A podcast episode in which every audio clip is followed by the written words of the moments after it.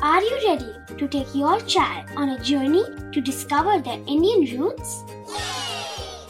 Introducing Chimes, the ultimate audio platform for young minds aged 3 to 15. At Chimes, we believe in the power of storytelling to connect children to their cultural heritage. From captivating folk tales to colorful festivals to mesmerizing history, Chimes brings the rich stories of Indian traditions to life. So connect your child to their Indian roots with us. Download the app today and start the journey.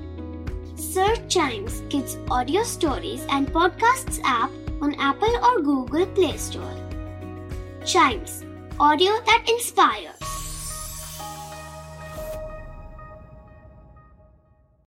This is Chimes Radio, original podcast.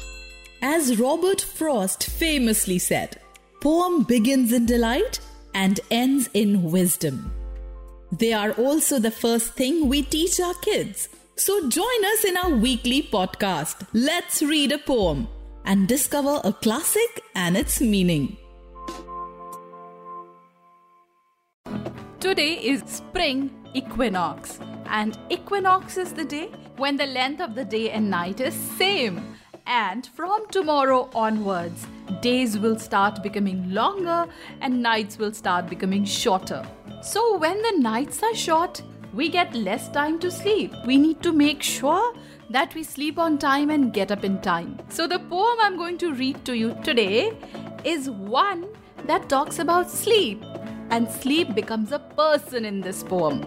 Very famous Wee Willie Winkie, written by William Miller. Wee Willie Winkie runs through the town, upstairs and downstairs in his nightgown. Tapping at the window, crying at the lock, are the children in their bed? For it's past 10 o'clock. Hey Willie Winkie, are you coming in? The cat is singing purring sounds to the sleeping hen. The dog spread out on the floor and doesn't give a cheep, but here's a wakeful little boy who will not fall asleep. Anything but sleep, you row, glowering like a moon, rattling in an iron jug with an iron spoon.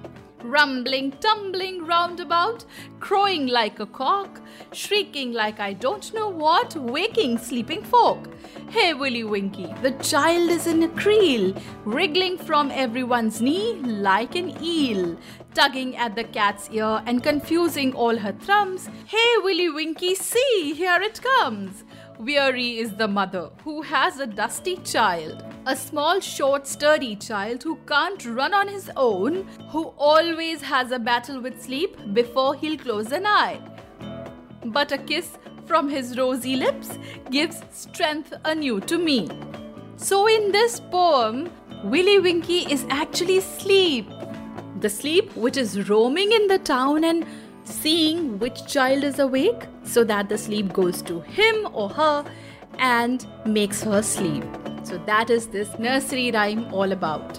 So, make the most of the nights and have a beauty sleep so that you get up in the morning happy, refreshed, and alert. For other poems which make you smile and entertain you, listen to more episodes of this podcast, which is Let's Read a Poem.